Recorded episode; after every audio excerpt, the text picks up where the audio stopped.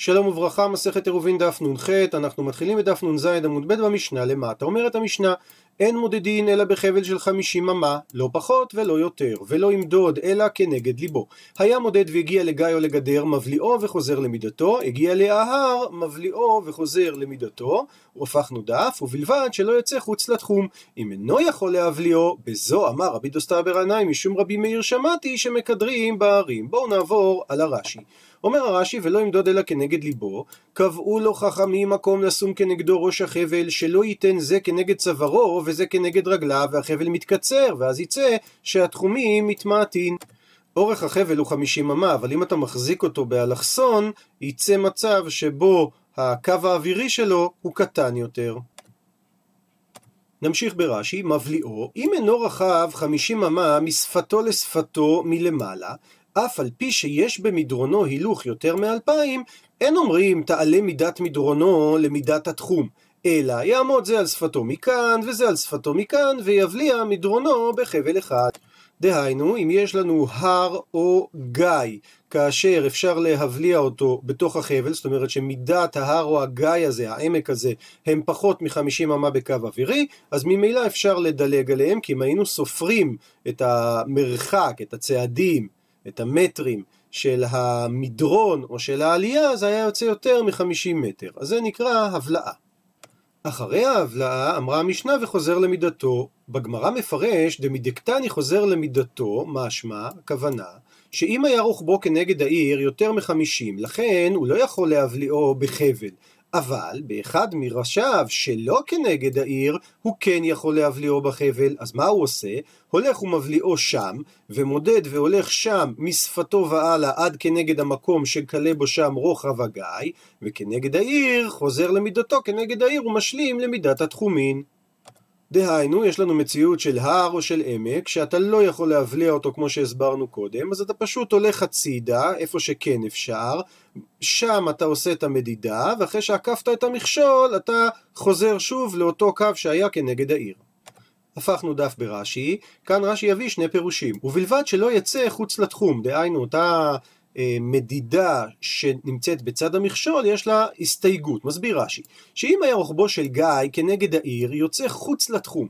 וזה הלך והבליעו שלא כנגד העיר, ומודד משפתו ולהלן, לא ימדוד אלא עד כדי השלמת התכוונים, וצופה כנגד מקום שמידתו קלה כנגד העיר בתוך הגיא, ויציין סימני התחום, אבל לא ימדוד וילך חוץ לתחום עד כנגד מקום תכלית שפת הגיא שכנגד העיר, לידע כמה אמות יצא, וכמניין אותם אמות יחזור וייכנס לתוך הגיא, ויציין. למה? משום גזרה שהרואה אותו מודד והולך שם, יאמר שמידת התחומין עד כאן. בואו נבין את הפירוש הראשון של רש"י. יש לנו גיא שנמצא מחוץ לתחום ואי אפשר למדוד אותו בגלל שהוא מעל 50 אמה. עכשיו אומר האדם בוא אני אצא מחוץ לאלפיים אמה, איפה שהגיא מסתיים, ושמה אני אמדוד. אומר רש"י לפי הפירוש הזה, אם הגיעו סוף האלפיים אמה בנקודה שבה הגיא מסתיים, אתה צריך לציין משם, כאן רואים את זה בנקודה ד', שם אתה צריך לציין שמסתיימת המדידה. כי הייתה לך עוד אפשרות, היית יכול ללכת ולמדוד מאיפה שנגמר האלפיים באמצע הגיא, להמשיך עוד קו ישר, למדוד נניח עוד... קילומטר, בסדר? ששם מסתיים הגיא לגמרי, ואז לחזור כנגד העיר ולהיכנס חזרה את אותו קילומטר פנימה. על זה אומר רש"י, יש פה גזרה, כי אנשים שיראו אותך הולך כל כך רחוק, יחשבו שהתחום מגיע עד מעבר לגיא, ולא יבינו שאתה בעצם צריך לחזור פנימה ולצמצם חזרה את המרחק. הפירוש השני ברש"י, לישנא אחרינא, שלא יצא חוץ לתחום אם היה ארוך, וראשיו יוצאים חוץ לתחומי העיר, ואין יכול להבליעו בחבל כנגד התחומין מפני רוחבו, אבל יכול להבליעו שלא כנגד התחומין, לא יצא להבליעו שם, שוב פעם גזירה שהם יאמרו מידת תחומין של צידי העיר באה לכאן. לפי הפירוש השני מדובר שהגיא יוצא החוצה בשני צדדיו מחוץ לצדדי העיר, ואם בן אדם עכשיו ילך וכדי לעקוף את הגיא, הוא בעצם צריך לצאת לצדדים יותר מאלפיים אמה, ואנשים יטעו בחשבון שנמצא לצדדי העיר. אז לפי הפירוש השני ברש"י, הטעות של האנשים היא לגבי התחום אלפיים אמה לצדדי העיר, ולעומת זה לפירוש הראשון, הטעות של האנשים זה לא לצדדים, אלא למדידה מחזית העיר, שהם יחשבו שהיא יותר מאלפיים. בזו אמר רבי דוסטאי ברבי ינאי, אומר רש"י בזו זה מילה שבאה למעט, בזו ולא בדברים אחרים, הוא מביא את הגמרא למיעוטי ערי מקלט ועגלה ערופה, דאין מקדרים בהם, נגיע לזה בגמרא. מה זה מקדרים? נוקבים, דהיינו, רואים כאילו נוקבים אותם ומודדים דרך הנקב למעט את מידת המדרון. כדאבר בגמרא מודדים אותו בחבל של ד' אמות, והתחתון מניח את החבל כנגד ליבו, והעליון כנגד מרגלותיו, ומתמעט מדרונו של כל ד' אמות חצי קומת אדם. אומר לנו רש"י שמקדרין הכוונה היא שמנסים למדוד את זה בקו אווירי כמה שיותר, כי אם הם היו מודדים את זה עם, כמו שכבר ראינו, את המדרון עצמו, היינו מתמעטים בכל פעם אה, במקום לעשות קו אווירי וזה יהיה 50 ממה או בחבל של הארבע אמות כמה שפחות מרחק, היינו בעצם מודדים את המדרון, וזה היה מגדיל לנו את מרחק המדידה. שואלת הגמרא, מנה הנמילי, דהיינו, מהיכן המקור לכך שצריך למדוד דווקא בחבל של חמישים? אמר רב יהודה אמר רב, דאמר קרא, כתוב בפסוק, בואו נקרא את הפסוק, אורך החצר מאה ואמה, ורוחב חמישים בחמישים, וקומה חמש אמות, שש ראש זר, ואדניהם נחושת. מדובר על חצר המשכן, ואמרה תורה, בחבל של חמישים אמה מדוד. שואלת הגמרא, היי, זה, הפסוק הזה, מביילי נצרך כדי ליטול חמישים ולסבב חמישים? דהיינו, המידה של 100 באמה על 50 אמה, אם אנחנו נחלק אותה לארבע רצועות של 10 ולעוד ריבועים של 10 על 10, אנחנו נוכל לקבל את חצר המשכן באופן שנרחיב אותה ל-70 אמה וארבעה טפחים, ולצורך זה אמרה התורה חמישים בחמישים, ולא בשביל עניין החבל שצריך להיות באורך של חמישים. עונה הגמרא, אם כן לי מקרא, אז אם ככה צריך היה הפסוק לומר חמישים חמישים. מאי, למה אמרו חמישים בחמישים? שמעת מינה תרתי, זה מלמד את שני הדברים, גם את המידות של חצר המשכן, אבל גם את זה שמודדים עם חבל שהוא באורך חמישים. אמרה המשנה לא פחות ולא יותר, אומרת הגמרא, תנא שנינו לא פחות מפני שמרבה, ולא יותר מפני שממעט. מסביר רש"י, כשהחבל קצר יכול למותחו, ואז הוא מעריך את המידה, והתורה אמרה בחבל של חמישים אמה ימדוד, ולא יותר מפני שמתמעט, אומר רש"י, שכובדו מכפילו ומתקצר באמצעיתו. ולכן צריך למדוד את זה בחבל מתוח של 50 אמה, לא מתוח יותר מדי, אבל גם לא, אה, שלא יהיה ארוך יותר, כי אז אי אפשר למתוח אותו במידה הראויה. עכשיו תדבר הגמרא על החומר שממנו עשוי החבל. אמר רבי אסי אין מודדין אלא בחבל של אפסקימה. שואלת הגמרא, מהי אפסקימה? מה זה הדבר הזה? אמר רבי אבא, נרגילה. לא הנרגילה שמעשנים בה, כן? שואלת הגמרא, מהי נרגילה? מה זה נרגילה? אמר רבי יעקב, דיקלה דחד נברה. אומר רש"י, דיקלה דחד נברה, סיב שגדל ומתגלגל סביב הדקל, כאין וודילה של גפנים. ולזה רש"י אנחנו רואים שודילה זה ה... קנוקנת של הגפן, אז אם ככה לפי הפירוש הזה, אנחנו רואים שנרגילה זה הסיב של הדקל. איכא דאמרי, יש אומרים גרסה נוספת לדברים, מאי פסקימה, רבי אבא אמר נרגילה. לעומת זאת, רבי יעקב אמר דיקלה דחד נברה. אז לפי הלישנה השנייה, אנחנו לא יודעים מה המשמעות של נרגילה, ורבי יעקב חולק, הוא לא מפרש מה זה נרגילה, אלא הוא אומר, יש דבר אחר, וזה הסיב של הדקל. תניא אמר רבי יהושע בן חנניה, אין לך שיפה למדידה יותר משלשלאות של ברזל, אבל מה נעשה? שהרי אמרה תורה, ובידו חבל מידה. רבי יהושע בן חנניה אומר בוא נמדוד בשלשלאות של ברזל בגלל ששלשלאות של ברזל אי אפשר למתוח אותם יותר מהמידה אבל צריך חבל כי זה פסוק בזכריה ואשא עיניי וארא והנה איש ובידו חבל מידה. רש"י דרך אגב נותן פה שמדובר במשכן של יחזקאל וגם עוד רגע בשאלה של הגמרא וביד האיש קנה מנגה גם פה הוא כותב במשכן של יחזקאל. תוספות מעיר על הדבר הזה שצריך להסתכל בגרסה של רבנו חננאל בוא, אז בוא נסתכל בגרסה של רבנו חננאל בפנים הגורס בשמועה זו ובידו חבל מידה הוא הכתוב בספר זכריה אבל וביד האיש קנה המידה וזה ביחזקאלו. והגרסה הנכונה, והכתיב, מה שכן צריך לגרוס, זה ככה, הפסוק הבא, ופתיל פשתים בידו וקנה עמידה והוא עומד בשער, זה מופיע בזכריה. סליחה, זה מופיע ביחזקאל. אז אנחנו רואים שיש פה שתי גרסאות לפסוקים, אם, כנראה שגם הפסוק שעמד לפני רש"י, שהוא מדבר על המשכן של יחזקאל, אז זה לא הפסוק שמצוטט בפירוש של רש"י ובידו חבל עמידה, אלא זה הפסוק שקראנו האחרון ברבנו חננאל. כי אם זה הפסוק שמדבר מזכריה, אז שם לא מדובר על המשכן של יחזקאל, אלא שם מדובר על בית המקדש השלישי במהרה בימינו. בכל מקרה, אז אומרת הגמרא, בגלל שכתוב וידו חבל מידה, אז חבל ולא שרשרות של ברזל. שואלת הגמרא, והכתיב, והרי כתוב, וביד האיש קנה המידה, בואו נקרא את הפסוק בפנים, והנה חומה מחוץ לבית סביב סביב, וביד האיש קנה המידה, שש אמות באמה, וטופח ויעמוד את רוחב הבניין, קנה אחד, וקומה קנה אחד. אז הנה אנחנו רואים שמודדים בקנה ולא בחבל, אומרת הגמרא, ההוא לתרעי. מסביר רש"י, תרעי למדוד רוחב השערים. אז את רוחב השערים מודדים בקנה, שהוא קשיח, אבל את הסביב סביב מודדים בחבל. אומרת הגמרא, תעני רב יוסף, שונה רב יוסף, והוא חולק על המימרה שראינו קודם, שלושה חבלים הם של מגג, של נצר ושל פשתן. אומר רש"י, מגג זה יונק בלעז, בלעזי רש"י מביא שמדובר על הגמון, כן, איזשהו סוג של גומה או משהו כזה, לפי שאינה מקבלת טומאה, שיהיו כל מעשה פרה בטהרה. מדובר על פרה אדומה, ומאוד הקפידו שכל הדברים שעושים אה, עם העניין של אפר פרה אדומה, יהיו, אה, לא יכולים לקבל טומאה, לכן הכל יהיה בטהרה. הדבר השני הוא נצרים, שזה ערבה כלופה. אז בואו נחזור פה לגמרא, הוא אומר יש שלושה סוגי חבלים, מגג, נצר ופשתן. של מגג, החבל של המגג זה בשביל הפרה, דתנן, שככה שנינו, כפתוע בחבל המגג ונתנוע על גב מערכתה. החבל של הנצרים זה לסוטה, סוטה זה אשת איש שבעלה הזהיר אותה לא להסתתר עם אדם אחר והיא כן הסתתרה איתו והוא לא יודע אם היא זינתה או לא, הוא מביא אותה לבית המקדש ועושים לה שם טקס שלם.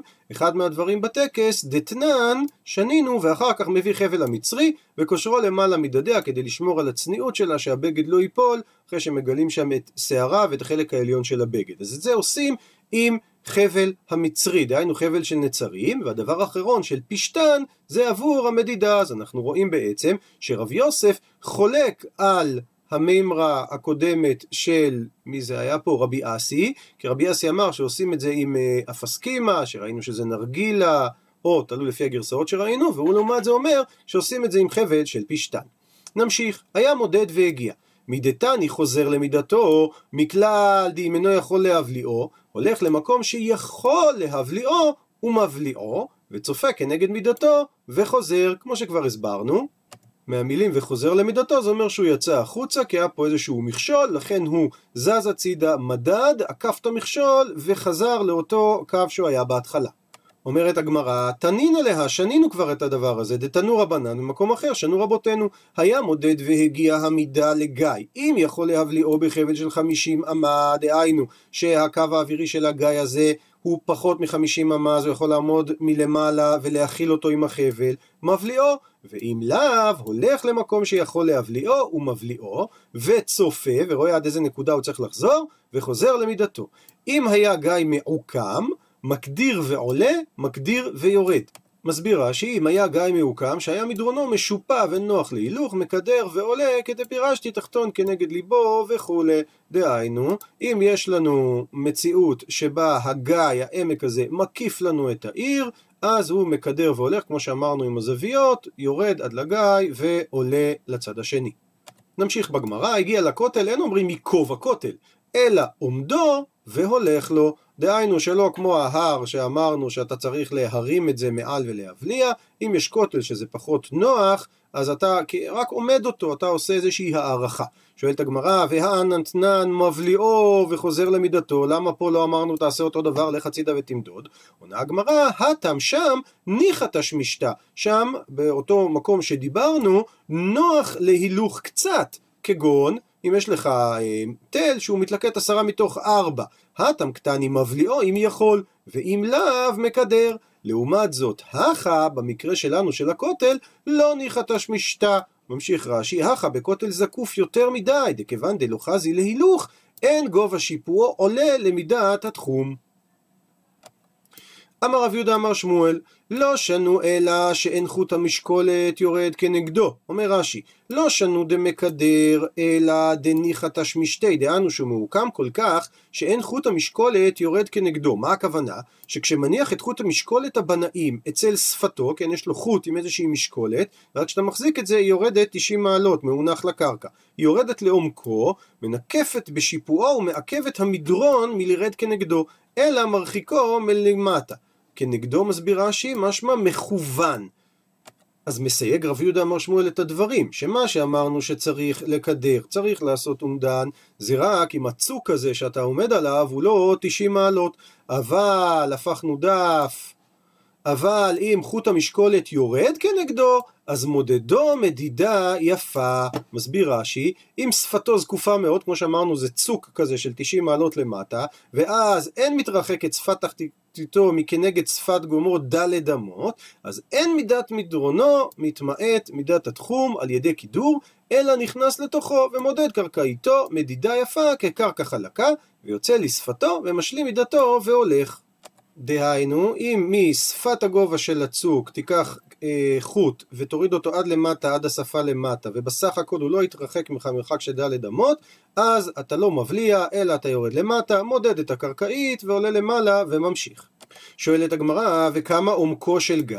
אמר רב יוסף, אלפיים. מדובר על גול, אה, עומק של אלפיים אמה.